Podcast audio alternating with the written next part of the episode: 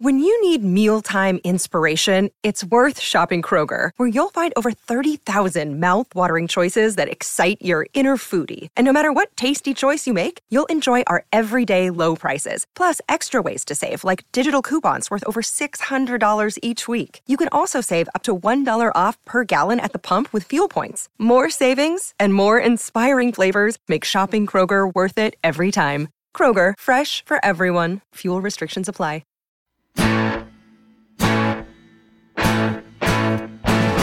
Number one for the one and only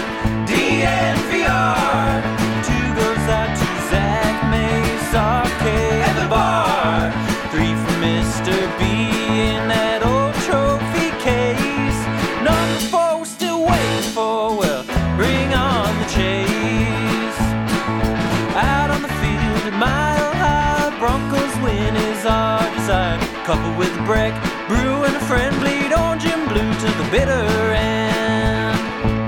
Come and join us, DDNVR. We are DNVR.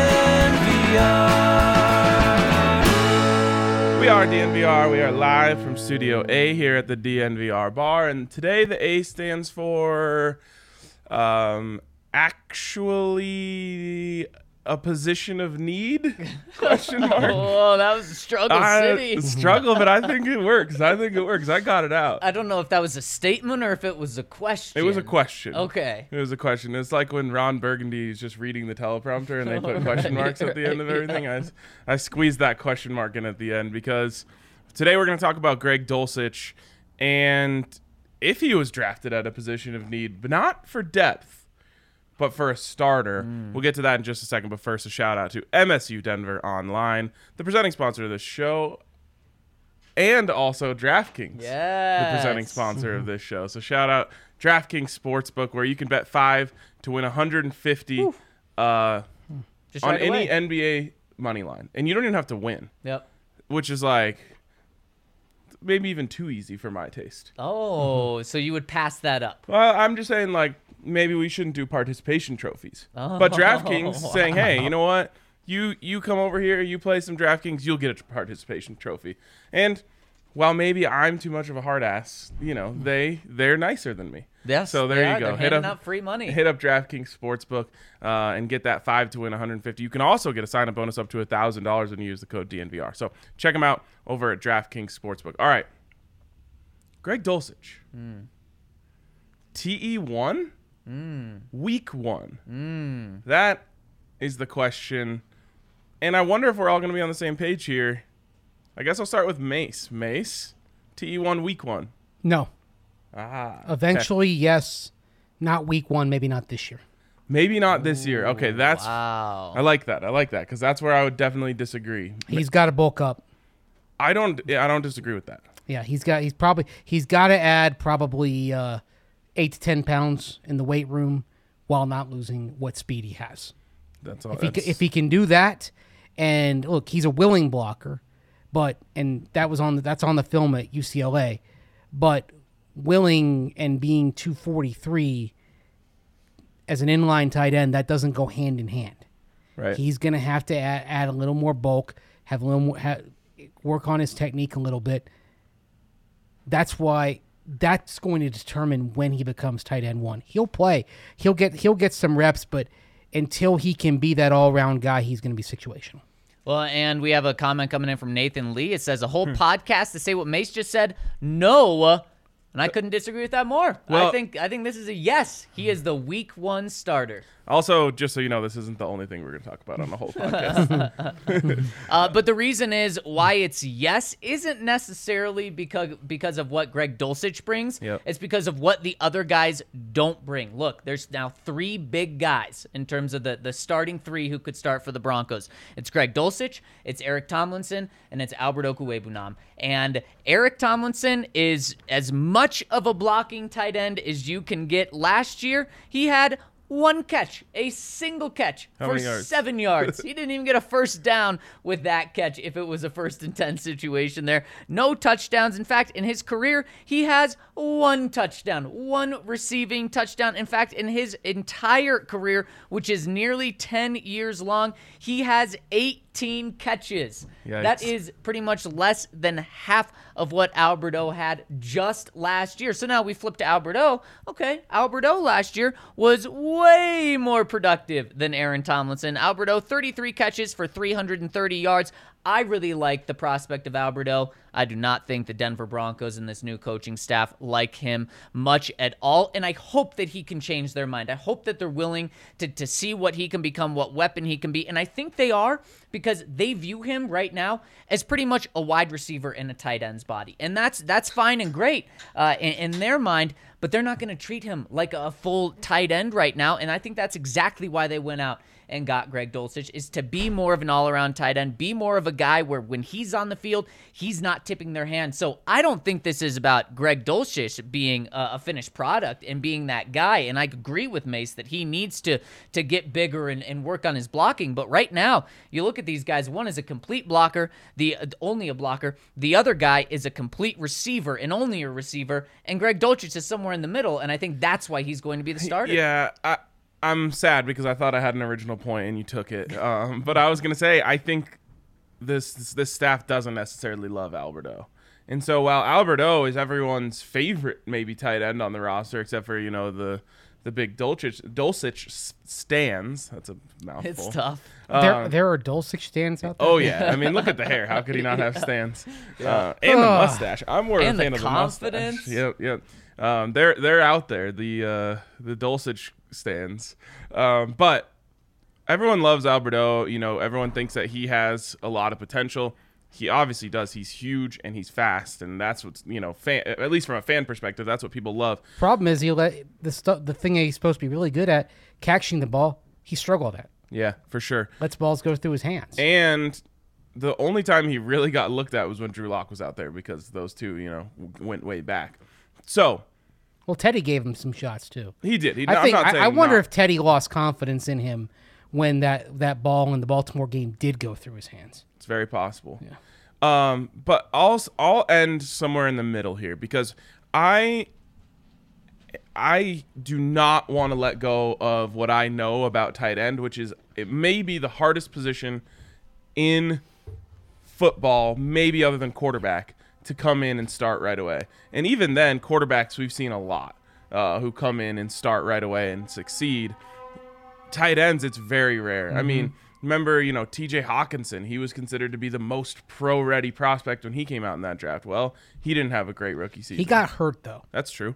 Uh, Noah He had a really good first game. Yes, he did. I remember it was like 100 and something yards. Yeah. Um, Noah Fant was not ready to go when he was a rookie. Um, and he ended up, I think, having the best season out of those rookies. Um, They shoved so- him out there anyway. Yes, exactly. I mean- it is very difficult. But they were asking him to do things that he couldn't do, like his second er, his second game. You're asking him to go one on one on the edge with Khalil Mack. What are you doing, Rich? For sure. But if you're going to be on the field, you're going to probably have to take some tough matchups.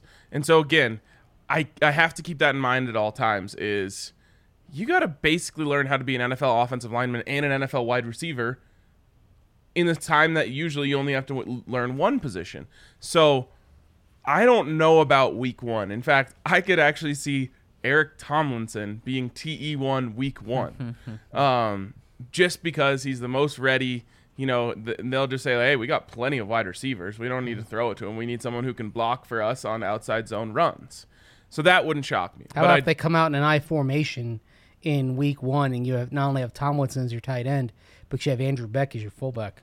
and maybe Dulcich on the other side. And then you hand the ball off 10 straight times to start Russell Wilson's tenure in Yeah, Denver. he's taking a shot on the first play. Yep, he is. Um. So, anyways, I'm I'm somewhere in between, but I completely agree with the fact that this was he was drafted to be better than Alberto and more I- integral to this offense than Alberto. I am with you that I don't think this staff necessarily sees it for him, especially because I just think they don't think he can ever block. Yeah, and, and it's a bummer for me because I really like the threat that Alberto brings. And we have a question coming in uh, from Shiloh who says, odds we look to sign someone like Kyle Rudolph or Tyler Kroft uh, to bring in additionally in the room. And to my, my question to that would be one got to go then. And it's not going to be the, be the guy that you just signed if it's a Kyle Rudolph. And so it's clear who that would be. They really like Eric Tomlinson. Nathaniel Hackett loves him a, as a person. I mean, he's a seventh, uh, you know, or a sixth offensive lineman. Yes, exactly, and and versatile.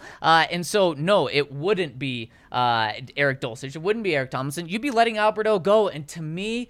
Man, that would be crushing just for the possibility. I, he, he's not Julius Thomas, but he has the potential to be that type of player in terms of just a, an unguardable threat at tight end. I would hate to see that go when he's still very much developing. Well, the other thing is also with those two names, Rudolph and Kroft. What are the chances that one of those two is still available at the start of training camp? Very good. I think that I think they're going to let this tight end room, as it is, play out through OTAs. See where where they are, and then if they need something, you'll just you'll find someone available on the on the on the market, and then go from there. What was this? What was uh, Dulcich's weight? Two thirty eight. Two forty three. forty three. Okay, yeah. two forty three.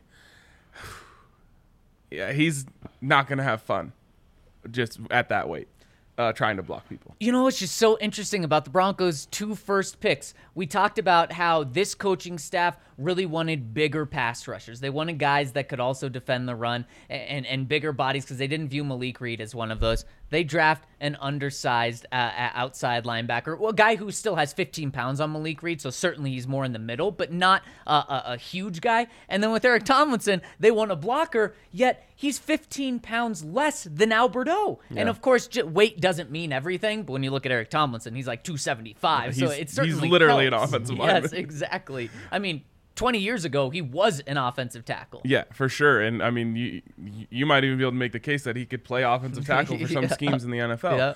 Uh, maybe even this one. Uh, but obviously, you know, that's not what he was brought here to do. I just think I don't know. I, I I hate to hold this against Greg Dulcich because he's a third round NFL draft pick and that's what he should be considered right now. He was also a walk on at UCLA. Um, so it's not like he's a physical freak or anything like that. Uh, he's not particularly jacked. And you know he's kind of a finesse player. That's what he's good at. You know he said I'm, i create big plays. That's what i do. And he's he's really like smooth in the way that he goes about getting open. But you put him against any nfl edge rusher and i think he's going to have a serious issue. But here's the thing: I think he'll work to get better. no he will. That, and that's the that's where the walk on thing I think actually is an advantage. totally. And that's why I think playing the long game with him, can I see him doing what it, he needs to do in order to be an every down tight end? Absolutely. And I think that's uh, when George Paton kind of talks about guys who fit the culture, getting getting players who are good people on and off the field, getting character guys. Uh, part of that character is putting in the work, is knowing that they're going to put in the work and be diligent and do everything they can to maximize who and what they are. It certainly does not hurt that your offensive coordinator is a former tight ends coach as well. Yep. And Justin Outten, he's going to love him yeah, he Dulcich. seemed really excited Yeah. on Saturday when he was talking about Greg Dulcich. And I know, and I think it's a little more than just, oh, I'm introducing this guy because he's an offensive player. I'm the OC. I think Justin, I think Justin Outten really wanted him. Yeah Well, and the reason that he loves him is that's his background, Yeah. is tight end. So he's pumped that the first offensive player that's taken in the Nathaniel Hackett, uh, Justin Outten ex- tenure in Denver was a was a tight end. Yeah, it was a, I think it was a little uh, bone thrown to Outten, who I I have a feeling just said like, yeah, Alberto's not exactly my type. Yep, exactly. You're 100 percent right. a lot of comments coming in. I just want to like one person said Yeah. Kyle Pitts is 246. We cannot compare Kyle Pitts and Greg Dulcich. Just stand them next to each other and you'll see the difference. yes, exactly. Um, but like, I'm not saying he's tiny by any means. It's just his frame combined with his, you know, him being undersized Yeah, yeah. is going to make it very difficult for him for him earlier. Now, Yep. would I be surprised if two years from now he's he looks like a you know a statue? no, No, not at all. and he's 260 then. Right, and, and maybe that's even too big, but 250, 252, you know, he's put on 10 pounds of muscle. He looks like a beast. That's very possible. Um, and then, you know, we're talking about Nik Bonitto being undersized too. Someone said, well, Von Miller came in at, you know, 245 or whatever. Um, and I think it's a good point. Now it just it's the it's about skill also, not just like you don't just put on ten pounds and suddenly get better at defending the run. You just have to learn how to do it. Well, also Von Miller came in ten, over 10 years ago to the NFL. Since then, the edge rusher position has changed drastically. I mean, Bradley Chubb, his size is kind of the new size for outside linebackers, pass rushers at, you know, 265, 270 pounds. That's the the new outside linebacker and Von has incredible skills that make him incredibly unique. And one of the things that I like about Nik Bonitto is his his just pure speed rush is about as good as it gets in this draft. And that's why the Broncos, there's so much upside with him. He just needs to develop the rest of his game because he has first round edge talent, just just purely rushing the passer from the speed. Yeah, Nik Bonitto has flashes on tape that have Von Miller vibes. I'm not going to compare them by any means. I mean, but like even defending the run, he'll do the thing where he fakes outside and then dips inside and goes and makes a tackle on the like that's that's all Von Miller. You know that was like his signature move against the run. Um, so, So did Shane Ray, though. oh To be fair, coming out. and we Um, love Shane Ray coming out. and We love Bradley Chubb coming out. And So we're talking about all first round picks, by the way, except for Bonitto. except for Bonitto, um, who many people thought should have been a first round pick. So we'll see. Um, but it's interesting, Zach, that you mentioned the size thing because it's ever fluctuating. Uh, there's always a counter move. In fact, I think like Javonte Williams is a counter move to everyone getting smaller at linebacker. And you see what happens when you try to tackle Javonte Williams with these little guys that you have, you know, trying to fly around out there and defend Patrick Mahomes and Justin Herbert. Um, so You don't even need Javonte Williams. Look at uh, look at what D'Ernest Johnson did to what was left at inside linebacker. That should in almost Cleveland be a, last a October. banned word on the like. Mm-hmm. Yeah. Mm-hmm. that was one of the worst things I've ever watched. Just D'Ernest Johnson, seven yards a pop. That was Yeah, just painful. running over people. Broncos need to stop. Need to get the mm-hmm. ball back. D'Ernest Johnson. D'Ernest Johnson. D'Ernest Johnson. Just I down mean, their face. if all the way it- down That the game field. was awful. That was also Von's last game as a Bronco. if a was. three point game could be a blowout, that was it. Yeah, really felt like it. Um, I Ryan. so, but I'll just say this.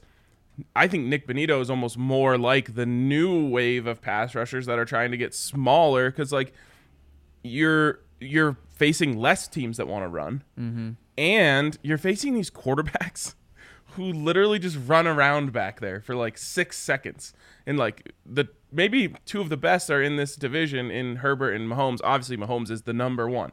He gets back there, he flips one way, he flips the other way, like. Bradley Chubb is not chasing that down. Maybe Nick Nik Bonitto can. Yeah, it's it's a really good point, and you you hope that that's something that this is the new wave, and the Broncos are getting on this new wave, and also they have the size on the other side to balance it out. Randy Gregory's massive, Bradley Chubb is massive, and so they complement each other, and you can put them in advantageous positions. Yeah. and that's that that that's going to be a, a a huge thing with this with this uh, defense is using the outside linebackers to your strength. But going back to tight end, I have a major question about Greg Dulcich, and just something isn't adding up. And I got to ask you guys to help me sort that out. But first, I got to tell you about our friends over at DraftKings Sportsbook, who are, like you said, Ryan, giving you $150 in free bets when you bet $5 on any NBA game. That's all you have to do. Place a bet, you get $150, and then you can use that sweet money on the Avs playoffs. You can use it anywhere over at DraftKings Sportsbook. And they're also giving customers a same game parlay with three or more legs. You get a free bet back up to $25 if one leg doesn't hit. So just get in, do that. Like I said, every single day they're having offers like this, or they're giving you a 50% profit boost, 100% profit boost. It is fantastic. So download the top rated DraftKings Sportsbook app now and use promo code DNVR when you sign up to get all of these offers. That's promo code DNVR only at DraftKings Sportsbook. Must be 21 or older, Colorado only. New customers only, minimum $5 deposit. Restrictions apply. See DraftKings.com slash sportsbook for details. Gambling problem, call 1 800 522 4700. Game one of the Avs Stanley Cup run starts tonight. Cannot wait. I'm actually going to the game, which means one more open Oh. spot for you guys here at the DNVR bar. Uh, and my biggest piece of advice get here early. If you want to sit during the game, which sometimes I don't even want to sit during the game, I just Yeah. like to stand. Um, but if you do want to sit, if you want to, you know, have a nice meal, all that stuff, uh, with a place to sit and do it, come early. Games For the love of God, come early. Games at 7:30, so right when you're off of work. Get here. Do not can- hesitate. You can Even if you get off work here, boom, at there you three go. o'clock. just come. Just don't even mess with it. Just come, hang out. Maybe you can finish work here. I, actually, there was some people I was sitting by at the Nuggets playoff game the other night. They both had their laptops out right until game time. I'm like, I I respect this. Um, but anyways, come down, hang out. It's going to be a blast no matter what. Uh, we want to pack the house, um, you know, have some beers, have some food, and watch the Avs start this thing off. Cannot wait. And if you're staying home and you're saying, man, I can't watch this game, this is some BS. Well, you got to hit up our friends over at Evoca TV, where you can sign up now and get ten dollars off your first three months. Which maybe that doesn't seem like a lot until you find out that it's twenty five dollars a month. You're getting an insane That's discount uh, by getting ten dollars off, and it's awesome. You can watch the Nuggets, you can watch the Avs, you can watch the Rockies.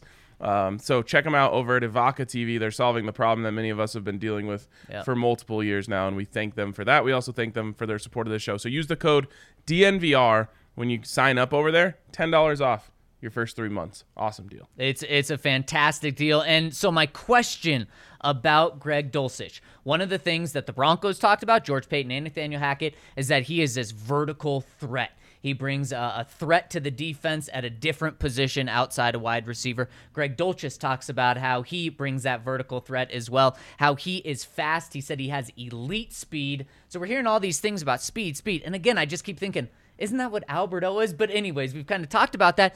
But then I see his 40 time. Yep. And I see a 469. To put that in perspective, Alberto ran a 449. Noah Fant ran a four 4540. And both of those guys were top in their class, th- their specific years. So while Greg Dulcich isn't a 540 yard dash, he's not like super slow. His speed just simply in this 40 time isn't elite. And it, it makes me question a little bit was he just open in this vertical threat going up against the Pac-12 and Ryan? No, no, no shame to the Pac-12, but where is this disconnect? Did, did he have a little hamstring issue when he ran the 40? Then he shouldn't have ran the 40. But what did what did he trip? Was something going on where this 469 isn't the truth? Because if the 469 is the truth, then it scares me about his ability to to be a deep threat in the NFL. First of all, I would venture to say that it's maybe more difficult to get open in the Pac-12 uh, against those linebackers because the Pac-12 is a spread it out, throw it conference. So you're not necessarily trying to get big run thumping linebackers, save for Nate Landman, the Hammer. Shout out. Um, but you know, most teams are are going with those tiny. They might even be using a safety down there. So um, it's not that I don't think. Okay. I think that it's either if if Greg Dulcich is going to be right and he actually has you know maybe not elite speed speed but elite separation ability, it's because the 40 time is overrated and it's mostly about quickness off the line. And so maybe for him it's more about first step, the way he comes in and out of breaks. He creates a lot of separation. That isn't really a speed stat, you know, like if if we're talking Madden here, you could be a 99 speed with a 75 release and you're not mm-hmm. getting open. Mm-hmm. You can also be an 88 speed with a 99 release and you're open every time. But see, to me, and, and Henry agrees with you here. He says 40 time doesn't matter. I kind of disagree with that a little bit. It shows what your top end speed can be. He says that he has a better 40 time than TJ Hockenson and plenty of others just behind Travis Kelce. Travis Kelce is not uh, t- take the top off a defense. He can, though. He's not. That's not what his game is now. But tight ends shouldn't really be your take a top off a defense. But that's hmm. what that's what Greg Dulcich is being sold to us as, and and so so that that's my issue. I just don't think that he's going to be this this dangerous vertical threat. I think where you find his sweet spot is what is Travis Kelce? He's seven yards and and he just consistent. At least when he plays the Broncos, it's seven yards, seven yards. You're like, He's why also a can't you freak cover, after he gets the why ball in can't you cover this guy? But it's because he has those things you're talking about about that separation, Yep. about the release. He's fantastic at that. And I think that's where Greg eventually finds his spot. Isn't five to seven yards, uh, it's 10 to 12 yards where he does use some of his speed to get past that first line. Uh, but uh, he's not he's not going to be tearing defenses up by just running straight past them. And I think this is kind of where we find Greg's spot. And that's okay because the Broncos have a 4 2 40 guy potentially and KJ Hamler. They have guys in, in Tim and Court that can do jump balls 40 yards down the line of scrimmage. I just think we're being sold Greg Dulcich in a, in a way that I don't think he's going to turn into, but it's not bad. Here's what I'll say is that no one is thinking about like tight end running a nine route on the outside and beating a corner. And if you are, you're just thinking about it wrong. Then why do they keep saying vertical threat, vertical threat, vertical take the top off of defense? because where he can be really dangerous is in the seam. And I think that's where you get the term vertical threat because he's literally running a vertical but route. that's that's the same. I mean, if he's running Hold straight on. up the middle of the field as opposed to straight down the outside of the field, it's that's different still the same. because he, he's not going to be doing that against like he could be, but when you think about like running uh, hitting a seam, you're not thinking about like man coverage running right past the guy. Sometimes you can hit that there, but you're thinking more about like you're uh, you know against the zone and can he get behind that linebacker fast enough so that Russell Wilson can see, get it over the linebacker under the safety, hit him in that seam, and maybe he can take off after that. It's more about you know working that seam. And if you have speed, it makes it a lot easier on the quarterback to not have to wait for you to get into that spot. You just zoom to that spot. So you shouldn't be thinking about him scoring 60 yard touchdowns. You should be thinking how, about him having like 20, 25 yard catches up the seam. See, and that's what I'm saying, that 10 to 20 yard spot. So maybe it's not the speed, he's got elite acceleration, and that's go. what causes him to, to be able to get over. I, I'm not I'm not saying it's a big issue. I'm just saying that the way he's being described right now, I think Broncos fans are a little confused at, at what his role is going to be. At the same time, they're probably going to need him to be that at some point because one thing we've seen from Russell Wilson when he uses tight ends, it's when they're going down the seam vertical. Yep. Not when they're running those short, short to intermediate routes. Which would have been great with Noah Fant. You know what was really interesting? I think it was Nathaniel Hackett on the phone call to, to let Greg Dulcich know that they'd just taken him. Uh, he said, uh, Our quarterback has been begging to throw to tight ends. He's been begging to throw to tight ends. And I found that so interesting because Russell Wilson has not ever used a tight end that much. He And did heck, Jimmy Graham. I mean, Jimmy Graham One had year, double yeah. digit. se- Uh, he had double digit touchdowns one year. Another year, he had I think like eight or nine hundred yards. But- but but, that's but only- Jimmy Graham was someone who could get downfield vertically.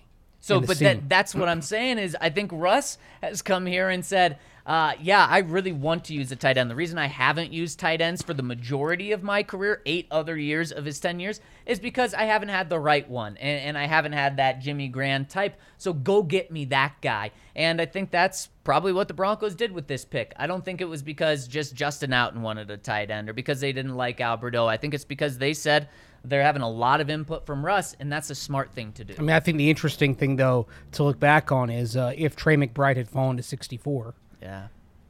I think Trey McBride would be a Denver Bronco today I think you would too, which is which is really interesting um, because because I he has a different I- skill set than Dulcich. right. But we would be saying definitely Trey McBride is your week one starter Right. Because he's bigger and he can and he he should be able to translate a little bit better immediately as a blocker. And peop a lot of people had those two guys, you know, one two. Right. I mean, I, but I think there's like this is not one two where they're close. I think there's a gap between one and two, and that's and that's fine. There was ha- there was what you know half a round separate or more than half a round. I think uh, 25 picks separating McBride and Dulcich. So you know two thirds of a round basically, basically, and that and I, that I think is fair based on kind of what their levels are and especially what they can do immediately. If you want to talk about though getting open against lesser competition, I do worry about that with Trey McBride, just in terms of how it, what it's going to be like for him going up against guys who are multiple levels above. You know, the Pac-12 might even be two levels. You know, in terms of like in the second tier of college football in terms of. Uh, I'm not even sure the Pac-10 was one of the five best conferences last year. well, the fair. Pac-10 doesn't exist. Pac-12. If it were, it- Pac-12. yeah, and I, I, don't think the so. American was a better conference in terms of talent last year I would. than the Pac-12. Wow. I I would. I wouldn't even fight that. I wouldn't even fight that. I mean, but it's definitely better than, than The, the, the American had a much better team in, than anybody in the Pac-12 in Cincinnati. for sure, for sure. Yeah, I'm not. I, start w- with. I wouldn't fight it. Um, so that's what I mean. It's it's a whole step for Greg Dulcich. It's a whole other step for Trey McBride. It'll be interesting to see just how he how he adjusts. I love the fit for Trey McBride. Yeah, I, I do too. But now looking at Dulcich, what do we expect for his season this year? Because a, as you said, Ryan, tight ends typically take a long time in order to transfer over into the NFL. Typically, that first year, uh, the stats aren't lighting it up. It, it doesn't look like a great year. And Mace doesn't think he starts potentially all year. Ryan, you think it may be somewhere in the middle. I think he starts week one. So what, what are we guessing for his stats? Interesting. First, I want to get a, a week on it from everyone. I know you're week one. Yep. What what week? What week is Greg Dulcich the TE one? Okay, so Jacksonville presumably is the October 30th. That's week 8, right? Oh yeah. 30, 23, 16, 9, 2. Yeah, that's week I 8. have no idea what. Okay. I He's doing- didn't either. week 10. Week ten. All right. Starts coming out of the bye. all right. I like Okay. that. Because I'm gonna guess. No, we don't know this for sure. I would expect the Broncos will have a bye after London. Yep. They don't always do this anymore, but I think that will be the. I think the Broncos will maybe insist on that. And you know what? That's as close to a, that first weekend of November is as close to a perfect buy as you can get anyway. Yep. Um, don't get me started Especially on 'cause dreaming Wisconsin's about. London because I, I, it's like one of my two main thoughts. My main thought right now is going to the Avs game tonight. After that, I'm thinking about London. How about this though? Yep. The next week, the next weekend, the Avs play in Finland. Yep. I mean, the the sports gods are lining up Yeah. for Wow. a perfect trip uh, to Europe. I, I looked. It's like a three and a half hour flight. Yeah. Um, so if it lines up with the bye week Especially too, with the bye week. whew, Yeah. we're gonna have ourselves. Three and a A half good- hours from London to hell. Well, you're going reasonably far east into Europe, and you're going north for the North Zone. Yeah. Even I didn't. then, though, I didn't it's a lot. realize it was that. It was that long a flight from I London to didn't either. Helsinki. I mean, that was just on one Google search, the top result that I went with. So I, I don't even know like what cities we were going between. There's but there's a way to figure this out. Have you ever used the map, the website Great Circle Mapper? cannot say I have. No, I it's have not. awesome. you can figure out the air distance between any two cities on the planet and what the most direct route is. So, like, if you, for example, did like New York to uh, to Mumbai, it would have you going like literally over Russia, which I guess you can't do anymore. So you can look right now and say uh, London to uh, to Helsinki. This this is fa- this is by the way fascinating podcasting. By It the is. way. It is. All right. It is drum roll, one thousand one hundred fifty-one miles. That is So that'd be a little. o- That's a little over two hours. Okay, that's not as bad. According to Yeah. Google, it's saying, or uh, actual flights, it's saying two hours and 50 minutes. Okay, that's. I think that's actually what I saw last That's night. That's do- look. You've come that Exactly, If that's you've gone thought. that far, and there will probably a, probably be a lot of people who do this. Yep. Oh yeah, Big and I'm if be you've one come back, you know, you, you you saw Shawshank Redemption, right? Yes, of course. If you've come this far, maybe you're willing to go a little farther. Right. If you've come to London, maybe you're willing to go to Scandinavia. And again, like, when are you ever gonna get the chance to do that? To see Right. two. Actually, I'll just say it. Never again in your life will you get a chance to see two Denver teams play in Europe within a seven-day span. Especially with our job, where you can't take off a week in, in the middle uh, of a football season. It just lines up perfectly where it's the one week off. Right. And as we've talked about, we would hit London for that whole week, do Yeah. our shows from there. And then so we'd be out there for a week. Then you get a whole a whole other week that you can go explore a different part of the world. Yep. And uh, the official announcement will come tomorrow morning, so stay tuned. I'm like nervous about that. Yeah. I don't like just because I haven't seen a full on 100% confirmation yet. Yeah. I'm just like, "Oh man, if I get this ripped from me and we all get this ripped from us, it's going it's like to be a everyone very sad day." everyone suspects it, but the NFL has been so cagey about like t- kind of probably internally about kind of talking around it. Yeah. Like The no, NFL, what because it, it's been leaked and, Yeah. and a lot of people are talking about these last 24 hours. What if they just pulled the rug? What if that was the initial plan, but they were pissed that it got out somehow, so they're just pulling it from the Broncos? Yeah, that would really suck. it would really suck. Uh, and speaking of things that may suck, is Greg Dulcich's stat line. People Oh, wow, may people may not be thrilled about it, I'll but say he starts week 7 by the way. Week seven. Okay, so we all think he does start this week. Uh, This so year. you think he's starting in London? Yeah, let's go. Yeah, there we go. I feel like he's got a London vibe. There we go. Uh, so what do you think? What what are his stats gonna be? uh 35 catches, Whoa. 395 yards, 3 touchdowns. Okay. Interestingly enough, you don't think he's gonna start until the latest of all of us. I think he's gonna start the earliest, and I think it's going to be way more underwhelming than that. Oh. Uh, I, I think it's going to be about 25 catches, 24 catches. One a little over one If catch a he week. Yep, starts for about 250 yards. if he starts the whole season and that's his stat line, we're talking about wrong. him being a bust. Yeah, To be about fair. that. No, I, I don't think so because the ball, someone's not going to eat. true. And, and if it's Greg Dulcich, I think everyone's understanding about He- that. he if can't it's complain. if it's Courtland Sutton or Jerry Jeudy and they're healthy throughout the season, then that's going to be a big issue if those guys are going for 550, 600 yards. But remember, Noah Fant, his rookie year, he started 11 games. He had 40 catches for 562 yards. That was an incredible season. So I'm saying he's going to be just above half of that. And Noah Fant was the tight end on the roster. There's st- Alberto's still going to get production. In fact, I think Alberto matches his production. Uh, so if, when you look at the tight end room, you're saying, okay, they, they were totally uh, productive, fine enough. And then you're going to look at the receivers and say, those guys are the one to eat. I will say there's going to be a lot more balls than there were last year. Mm-hmm. Um, so and those are going to be going to Tim, Courtland, Jerry. Yep, for sure. Every I think everyone's going to eat more. I'm going to say, uh, Even Melvin Gordon's going to eat more in Yep. the passing game. Yep. yep, The- it's going to be Badger to Badger. Low, they're going to be badgering defenses. yeah, low, low key big numbers out of the backfield. I think for Gordon this year. I'm going to say, I got to think about wa- yards per catch. He gets a lot of those. Yep. So I'm going to say 35 catches, 500 yards. Oh my goodness. How many Um, touchdowns? Uh,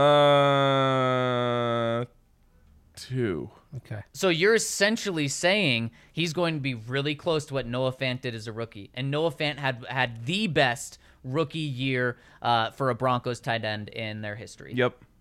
Yep. How many rookies? crazy. How many rookies? The only one. How many rookies played with an elite quarterback? Because Julius Thomas wasn't a rookie, right? With Peyton. Actually, he was. It, it was on, not until his third year that he really Right. got on the field. Um, Right. I don't know about rookies. uh, w- w- I I don't mean, know. about T.J. rookies with Hockenson, LA. When he was injured, got Matt Stafford in Detroit. I'm talking about But- just Broncos. but though. So- Oh, Bronco, oh, so- Bronco, like rookie tight ends. yeah. Uh, Shannon Sharpe was still a receiver, converting to tight end. Right. And he didn't. Pl- And they didn't throw It the ball. took him like three years to really start becoming productive. So I'm just saying that this is going to be the best quarterback, com, uh, you know, uh, ratio to drafted tight end, highest drafted tight end. Uh, Well, they picked Riley Odoms number. Five, The one I think of five is Cutler way. and Scheffler, and I don't know what he did as rookie. What what what? it- Well, if So we're gonna go back, we got to look at Riley Odoms because that's. And if we're talking about rookie tight ends, he was drafted to be very productive because he was, I think, he was number five overall pick. To be fair, totally and his different era though. right, Yes. his and his quarterback in 1972, most of that year was Charlie Johnson. Riley Odoms in 72, 20, did not start. 21 catches, 320 yards, one touchdown. It's essentially And that was the a number five ratio overall I'm pick. talking about in Yeah. terms of you know yards per catch. I do think he can be as productive as Noah Fant just because of the difference in quarterback. Then how in the world is he not starting week one if he's going to be that good? Well, I think starting is just you know it's, it's going to be he's going to be used in a lot of situations and a lot of packages. So I think I don't think while he might not start, I think he's still going to be on the field a lot no matter what. Man, I think you're I think you're crazy. I think you're setting the bar way too high. You're letting people uh, set up for big time failure with uh, with what he's going to do or or, or not do this year because I think uh, he would have more receiving yards in your case than KJ Hamler, right? I mean, yeah, than, I mean than I've a fourth got receiver. my expectation for KJ Hamler is nothing. So then, what do you have Tim going for? What do you have Courtland going for? What do you have Jerry going for? I think there's 2,000 yard receivers. Okay, Um, I'll say Courtland and Jerry. okay. and I think Tim is like 800. So there we're at 2800 and then there's, you know, 2000 extra or at 1500 extra yards to go around. So what's Alberto doing? Nothing. Nothing. I mean, uh, you know, ba- what you said. 300 yards basically. Yeah. for Alberto. Alberto. Yeah. Yeah. and see, I think that's what Alberto has. I think they combined for that. Okay. Yeah, I mean, we'll see. Mm-hmm. I I The guy that Henry was the first How, one to how point many yards are you getting from the tight end position? I think that's a fair question to ask here. Are you getting? Are you 600. Are you get? So you're you're getting about roughly 35, 40 yards a game from tight end. That's Yeah. that's consistently. Yeah. And so the guy that is the the you are the one that's saying, "Watch out, tight ends don't produce a lot. Tight ends don't produce a lot." He's gonna pre- he's gonna produce a lot. I think he's gonna. I mean, 35 catches is nothing. I just think that his his um his catches are gonna be worth a lot. He's I- gonna come in. They're gonna find the mismatch. They're gonna work it for a big play. He'll Mm-hmm. go back out, and Eric Tomlinson come in. and They'll run the ball again. And that'd be great if he has those stats. It'd be great. Like I don't think asking 35 catches is a lot. I'm just putting the yards up high because I think his catches are gonna be long catches. Wouldn't it be hilarious if Eric Tomlinson actually leads the tight ends in touchdowns because he catches like a bunch of one yard touchdowns in goal to go? I mean, And I could really see that happening. He's has he ever had more than one in a season? I don't he, think he only has one. He has one in for his his career. for, Yes. for his career, but when you get a situation like this where you don't really have an alpha right now, sometimes it's just your it's your short yardage specialist who ends up having a bunch. I I, I seem to recall um, Patrick Hape having more touchdowns for this team than you would have expected, just because they drop him in in goal in goal line, he'd catch like a one yard touchdown pass from Brian Griese or Jake Plummer back in the day. Right. I mean, he's going to be Yeah. the lead. No one's going to be focusing on him, especially you know you get a hard play action going one way, and he just leaks out towards the pylon the other way. No, I think there's Mm-hmm. going to be more. If he has a touchdown, it's going to be on the ground. He's going to be lined up. Fullback? He's going to be lined up as a fullback, That- and be he's a- gonna he's gonna take a handoff in. Or, or didn't Mitch Unrein line up as a fullback and get a touchdown mm, catch yep. from Peyton Manning? I'm saying, I, that, these things happen. Who's the who would be the most electric player on the team to get a touchdown? Like, just the most random but awesome. I mean, it's got to be a big guy, right? DJ Jones. Sure. Yeah, that'd be good. Uh, Garett Bolles doesn't. I have a always thought touchdown in his Alexander career, right? Johnson should have got a chance to to come in as a fullback. Hmm. Hmm. Just kind of that that mentality that he brings. Right. We would I have mean, done a he's crazy so big and celebration. so strong. too. His legs are so massive that I just felt like give him the ball and let him churn. yeah, DJ Jones would be a fun one. Yeah. They had uh, Domata Peko lined up a couple times. They times, did. Mm-hmm. and Paxton Lynch threw a pick. on the goal line. Yeah. Should have just handed it off to That him. was brutal. It was very brutal. All right, I want to give a shout out. This is a great conversation. I want to give a shout out to Green Mountain Dental Group, uh, locally owned, right outside of the downtown, and they're the best damn family-owned dentist group in the metro area. Heck, I don't I don't know this for sure, but you could see them down here watching the Avs game tonight at the DNVR bar. They're big Colorado sports fans, big Avs fans especially. Whole family's got jerseys on when they come through. Um, so shout out to them. They take care of you. They'll do a great job. And when you sign up for a cleaning, X-ray, and exam over there, they'll hook you up with a free Sonicare toothbrush. So hit up our friends over at Green Mountain Dental Group. And? So, so I got to get your prediction. Who is the Week One starter? Eric Tomlinson. Eric Tomlinson, Mace. Tomlinson gets the first snap. Tomlinson. How about that? And, and I'll go with Dulcich there. I'm thinking I, there might be two tight ends on the field on the first play um, for a big wide zone play action fake.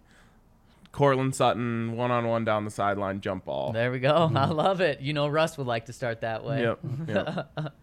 Get Just don't start with a tight end end around.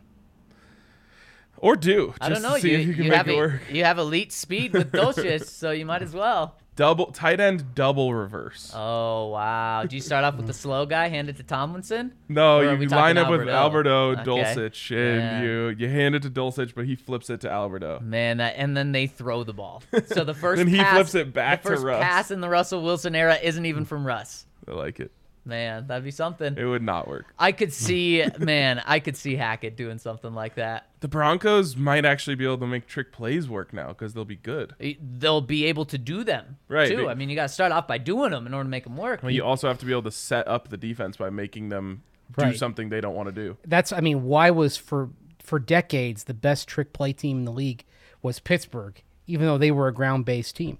But that's where it comes into setting up the defense. Mm-hmm. You know, back when like Neil O'Donnell or or when Cor- or Kordell Stewart was the quarterback, they weren't especially good passers, but they estab- they they forced you to think, okay, we got to stop their run, and that opens so much up. And I mean, that's why like Bill Cowher, Bill Cowher loved the trick play Yeah, with a with a, a fundamental ground based offense. 100%. You set Yeah. something up, then you flip it. Also, Right. just last thing I wanted to say on Greg Dulcich.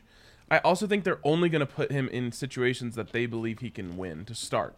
So again, they look out at the you know the defense that they're being approached by. I keep thinking I know who the week one opponent is, and maybe this is my brain telling I'm having a premonition. Seahawks. Okay. That's just my. Uh, that's what I, I keep imagining the Seahawks. So Broncos starting on the road. Yes, Okay. at the Seahawks. In a middle of the on a 2 p.m. game. This is not a prediction; it's a premonition. There's okay. two okay, different things. Okay. Um, but I keep seeing that whenever I think about Week One. I don't know why. Um, anyways, when they look out there and they're like, okay, look, you know, they're coming out there with these linebackers. We think we can get, we can, you know, line up Greg, have him split out, get a one-on-one. I think they'll do that a lot early. Just find him matchups they like and go have him exploit them. Yeah, and and that that's I think what he can do is find those areas and where they're not 30 yards downfield, it's 15 yards downfield where he finds the opening. Uh, and, and really quick when it comes to first plays, how about a Jerry Jeudy jet sweep and they actually hand the ball off to him? Wouldn't that just be a nice Mm, little tip be of the cap to Pat Shurmur? turning of the page. yep, it would be. I like that. I like that a lot. All right. Should Oh, by the way, comments? real quick, just want to jump in because this this is sort of tangential with the Broncos. Did you guys see what Ryan Tannehill said about mentoring? Oh God, is it Flacco esque? Quote, I don't think it's my job to mentor him, but if he learns from me along the way, that's a great thing. That's like word for word. Yeah, Joe Joe Flacco's was comment was, I'm not worried about developing guys or any of that. That's what it is. That is what it is. I hope he, referring to Rich Scangarello, does it well. I don't look at that as my job. My job is to go win football games for this football team. And how did that work out Failed for at Joe? his job. Yeah, he went two. They the Broncos went two and six in Joe Flacco's eight starts. And now There he is a mentor. That's his. Yeah. That's his job title. He realized there's a good paycheck in it if you just keep your mouth shut and be there for a young starter. Where where else is Joe Flacco going to make three million dollars a year? Is he your like in terms of just the whole package? Is he your least favorite of the of the clown carved QBs the Broncos have trotted out over the last six years? Yes, because clearly he did not want to be in Denver, Colorado. He didn't say it overtly, but you got that sense every time he was up there uh, that he he was an East Coast guy. He didn't want to venture this far west. He seems mu- even though he's a backup, he seems much happier in New York in with the New York Jets. Seemed was he briefly in Philadelphia, right? Yep. Seemed much happier in those places than he did in Denver. Yeah, that's actually exactly what I was gonna say. Rubbed me the wrong way. I didn't feel like he liked it here. I'm just like I don't understand how that's possible. He's Yeah. an I ninety five corridor guy. I get what you guys are saying, but no. Come on, guys. Paxton. You talk about clown does he even really that- count? Yes, he was the first. He started it all. he started got what the one, Broncos. two more games than Kendall Hinton. Yeah, exactly, and that's exactly why. And I mean, you That's- talk about not wanting. Wait, it. he had- I mean, yeah, he yeah. didn't. He didn't want to be in the NFL. He didn't Kendall want to didn't work for the NFL. I will, yeah, but at least he wasn't like an ass Joe about it. Joe put more work into it. So For I- sure. I can. I just mean in terms of Respect that. personality, the way they dealt with the media. Like Paxton was always pretty good with us. I thought Drew was the best. Teddy was really good. Mm-hmm. Teddy, you know, arguably could be the favorite, Yep. just because he, you know, he didn't play overtly horrible. And, and he was literally the best quarterback they've had since, Statistically, he was good. since Peyton in 2014. He was a good leader. Um, I, I would put Drew Owned up, up to there his in terms of like, just he was fun to cover. Yeah. Te- Teddy Joe's- Teddy owned up to his Trevor- mistake. yeah, like, like yeah. Joe Flacco, I don't think realized his shortcomings. I think Teddy Teddy understood his shortcomings probably too well. Trevor's got to be up there too, just because he was really nice and it was kind of like a Yep. I don't. This seems degrading, but like a cute story. Wow, that's so degrading. You know that lump he had on his shoulder wasn't very cute, but he It battled wasn't- through His, that. thir- his second head. yeah. And then where does Case Keenum check in on this? Oh, sh- See, he's he's competing. so with, forgettable. He's competing with Joe. I mean, especially when we learn was it uh, uh, was it from uh, Devontae Booker that uh, Case Didn't didn't, say hi say people? hi to people in the halls when he walked by? I mean, hmm. that is that is pretty darn bad. He's too busy pushing his book. it's very true. How you write a life story before a story's over? Tim Tebow I think did. his story ended It then. did. It was over. In yeah. hindsight, it, it was perfect time to release strike it. while the iron's the, hot. the climax of the Case Keenum biopic is him get is him signing the contract. That's the end. That's the end because the because you don't want it to be the press conference happy ending. because John Elway didn't even pronounce his last name correctly. Right. and Case his wife Keenum. got mad at me Yeah. for calling her a character. Oh gosh. Yikes. yeah. Yikes, Ugh. yikes for sure. Yikes to all of that era. I, That thi- I think people over. probably turned off the podcast now. No. When we dove into this that. stuff. Because i i if the Broncos were still going Drew and Teddy, this would just be too dark. We we couldn't be talking about this, Right. joking about Mm. this. But now that we're on the other side, it's okay to take a step back and laugh at this past struggles. Although I think in the So long Drew. Yeah. if they'd gone for the Drew Teddy reality, I think Malik Willis would have been a Bronco right now. That could have been fun. Not in round as this, two, though. but in round two. Yep. Okay, we can move. We Second can move on round though. I don't even remember those era. Um, let's get to the questions. Do we have any super chats we need to hit, Kale? No super chats. Let's jump right in to the comments on the website. First one coming in from C. Fillmore 72, and you know where he's coming from. He says, Gentlemen, greetings from the west of England. I am loving the leaking news that the Broncos are heading to London. Makes me nervous. I'm not wanting to count chickens, There we but go. there's no smoke without fire. So he doesn't want to count chickens, but he's counting the chickens. Look forward to meeting all of you and the UK best based DNVR fam come October 30th. Bring those Breck brews with you, Christopher. That's allowed, right? You can bring. You can put beers in your suitcase. Um, I Uh. have transported alcohol from over from Europe to the United States. I haven't done it the other way. I've definitely put bottles in there. I just worry Yeah, about the yeah, yeah. carbonation.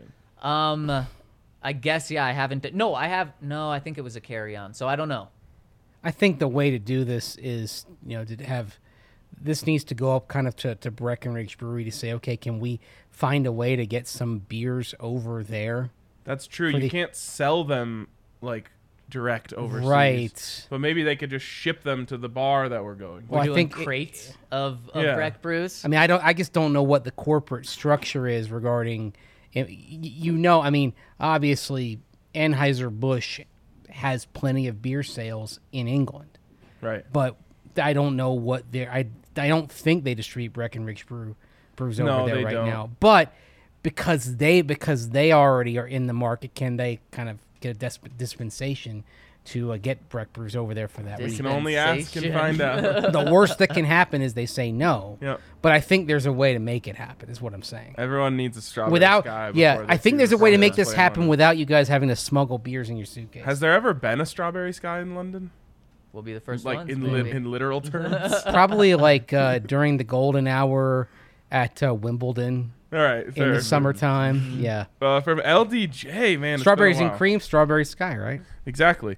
Uh, hey guys, haven't chimed in in a while, but I listen every single day. Thank you for that. And you guys said something that hurt my heart. RK said he'd rather have Stefon Diggs over Courtland and Tim, and the same for Tyreek. And I'm wondering how did we get to this point? And you guys wanted Deebo. That made no sense to me. I didn't want Deebo. I watched I watched a lot of these wide receivers and I'm scratching my head as how Drake London was the first wide receiver taken. So question, do you think you saw more freakish stuff in Drake London's film than Courtland Sutton's insane above the rim catches? I, Wait, I I'm feel like we're moving the confused. goalposts Yeah, a lot. yeah, yeah. You totally just changed it. We never said we'd rather have Drake London than Courtland Sutton. Nope. We, we've never said. And Tyree Hill is not Drake London. Drake London is not Deebo. Drake London is not Stefon Diggs. Nope. Um, I stand by what I said, what we said, because I, I also agreed with you there about wanting those elite wide receivers over the two the Broncos have. But I wouldn't rather have Drake London than Courtland. Very, very interesting, LDJ. You're moving the moving the goalposts on us. He says, I don't know. My question to you all is: Do you think the rookie 2018 Courtland tearing up training camp and abusing Bradley Roby and the huge breakout 2019 Courtland, that Courtland I mean, is still wearing number 14? Do you think the current Courtland may not be the same after the ACL? Is a totally different question. To be fair, there were some games.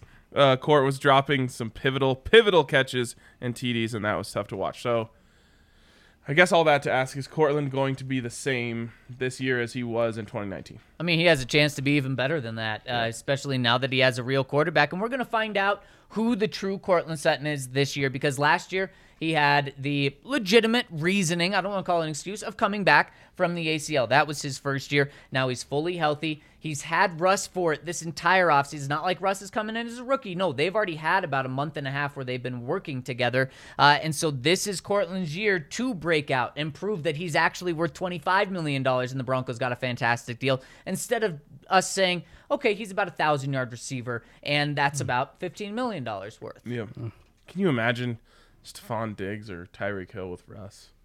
Man, Tyreek just going deep. Obviously, we would never want him as a Bronco. Look but at what just Diggs has done in, with like Kirk Madden Cousins, terms. right? Russ is better than Kirk Cousins. Oh yeah, Yeah, but without by a a doubt. mile. Yeah. So and so we've seen you know we've seen Diggs with Cousins, we've seen Diggs with with Josh Yeah. Allen. I mean it's What were his stats with, uh, Ja, yeah. Crazy. And that's why he got the massive contract. Yeah. Back to back 1,400 yard I think Yeah. he led the NFL last year in receiving yards. It was, I don't think so. Two years ago, he had 127 catches, which is insane. Maybe it was for catches. 1,500 yards. Then last year, he had 103 catches Okay. for 1,200 yards. okay, yeah, I don't think he led, but maybe like over the last two years or something. I could see that mm-hmm. with seven with 2,700 yards, Yeah. or in yeah 2,750. Yeah, It's insane. He- Almost 1,400 yards. 127 catches is almost unfathomable. That is crazy. Did and with Broncos receivers have 127 catches last year? That's really good point. Man, he wasn't I mean, he was a really good receiver with Kirk Cousins, but he wasn't as dominant as I thought. His two best years, the two most recent with Kirk Cousins, 102 catches for 1,000 yards and then 63 catches for 1,100 yards. That's an insane 17.9 yards per catch. That is In the. NFL, that's nuts. Dan Burke chimes in and says, "Hey guys, so some some in Denver have mentioned how the presence of Jonas Griffith is a large reason why they felt comfortable in not prioritizing inside linebacker in this draft. So I want to know what you thought about him as a player and what his prospects could be moving forward. One, I don't think that affected it. I agree. Um, I think I believe George Paton when he says the the board just didn't fall that way. I also have said it forever that I don't think the Broncos value the position. Um, but this is a new regime, so I gave them you know the benefit of the doubt that maybe they would, not even that they need to, but just maybe that things would be different. It's not. Um, and I think Jonas Griffith is a nice prospect. You know, it's it's so easy to forget some of these really forgettable games when the Broncos are just losing and scoring like 17 points or something. Um, but I do remember sending out multiple tweets about Jonas Griffith in the later stretch of the season, being like, I think the Broncos might have something here. Um, so he's an exciting prospect, I would say, is what he still is. Um, but he's like all the measurables. If he was, if you just like put his stats, like his uh, specs, on a piece of paper and then put him into this draft, we would have said like, we like this guy, you should take him. And I think with Jonas Griffith, uh, he's still very cheap and, and, and young, so he ca- he still has a lot of way to develop. And they also really like what he brings on special teams. So if he doesn't show that development, he's still a really good piece. And it is just crazy that you still have Alexander Johnson and Kenny Young still out there as free agents right now. So the, I mean, the Broncos, if things don't work out, they could turn to one of those guys and bring him back in training camp for a really low value deal. Uh, and that just like like you said, not only do they not value the position. They've talked about dime a lot. They're going to have Caden Sterns on the field a lot. They can use Baron Browning in that inside linebacker role as well. I mean, I'd say you probably see more of Sterns than Jonas Griffith. The the inside linebacker who's going to be on the field every down is going to be Josey Jewell. Josey. Mm-hmm. You just hope he stays healthy. I'll If he wood on that. yeah, if he does, he's fi- he's fine. I mean, they they do need somebody to be the quarterback of the defense, and that's that's Josey's biggest skill. Exactly. Next one coming in from Bronc Oilers says, Hey guys, gotta say it's been pretty surreal to come out of the draft with zero quarterback drama in Broncos country, but I couldn't be happier about that. This draft has really got me intrigued by the evolution of our defense and the hyper flexibility at all three levels. I'm excited by, by the idea of a little more smoke and mirrors in our personnel groupings and alignments, and with the collection of quarterbacks in our division, it'll be important to keep them uncomfortable men- mentally and in their reads, but at the same time, I'm a little, little nervous about laying on too much complexity with a first year defensive coordinator. Do you guys have any concerns about things potentially getting a little too cute defensively with so many unknowns? Cheers, go Broncos, and let's go Oilers. 0 and 1. Um, okay. Here's how I think about this. Who is on this defense? Josey Jewell. You definitely trust him to soak up a new a new scheme. Justin Simmons. You definitely trust him to soak up. And I'm just going to keep going here. Kareem Jackson, Pat Surtain, Ronald Darby. Um, you know, you look on the edge. Bradley Chubb, Randy Gregory. These guys. This is a very veteran defense. Now, of course, Nik Bonitto is going to come in there, and that's going to, you know, Baron Browning. You want to make sure that he has a grasp of things. Caden Sterns. Those guys are going to play. So all situational guys. Yes, but on the whole, this defense is experienced. DJ Jones, you know, you go around this thing and you just say like, and, and even Pat Surtain, we learned about him last year. He picked up everything in like a week, so I'm not worried about it. Um, now you don't want to overdo it. Start with the basics and build up to it. And I think by week 17, you're going to be calling a totally different defense than you were calling week one, uh, in terms of the the flexibility you have and the understanding that you trust those guys. But every single player on this, not every, on the whole, most of the players on this defense are guys that should be able to pick things up. They've switched schemes before; they can do it easily. And one thing that you always see happen is there's a lot more complexity in training camp. They're doing a lot crazier things in the preseason, and then they really dial it back once once the regular season comes around. So I do think year one, it's not going to be the full defense uh, that we could see in years two and three. And Ryan, I, I- think one of the scenarios that he's referring to is I pointed out this scenario in an obvious pass rush situation.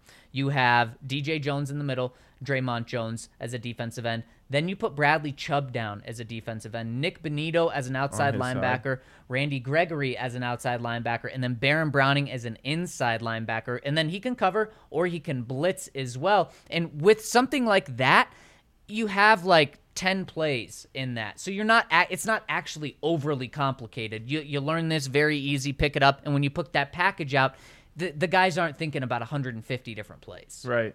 Uh, man, I love the idea of lining Bonitto and Chubb up on the same side, or Bonitto and uh, Randy Gregory on the same Yeah. side, twisting those guys. You, There's so much you could do, and there's a lot of athleticism there to make things really difficult.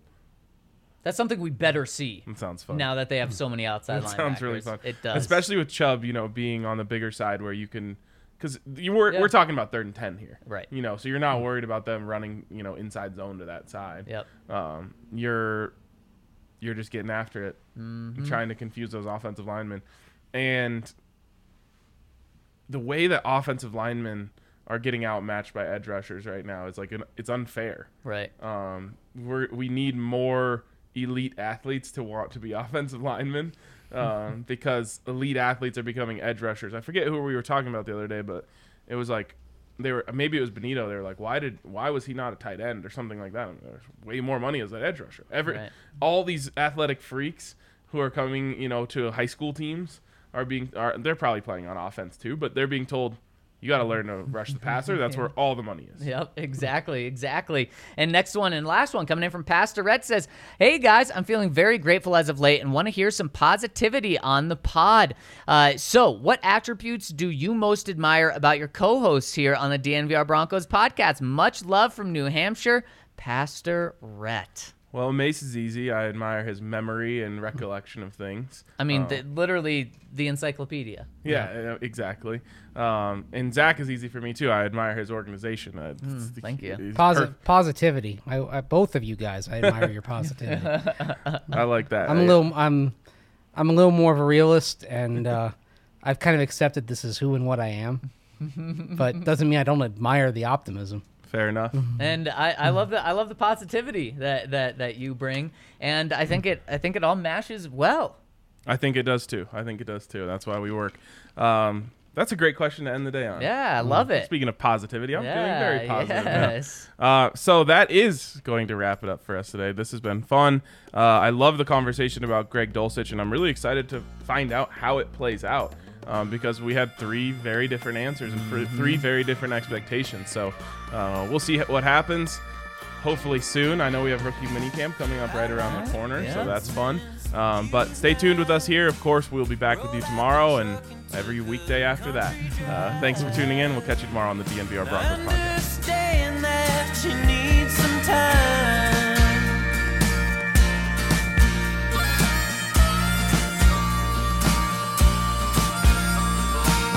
I know some landmarks we used to hit. Where flying cotton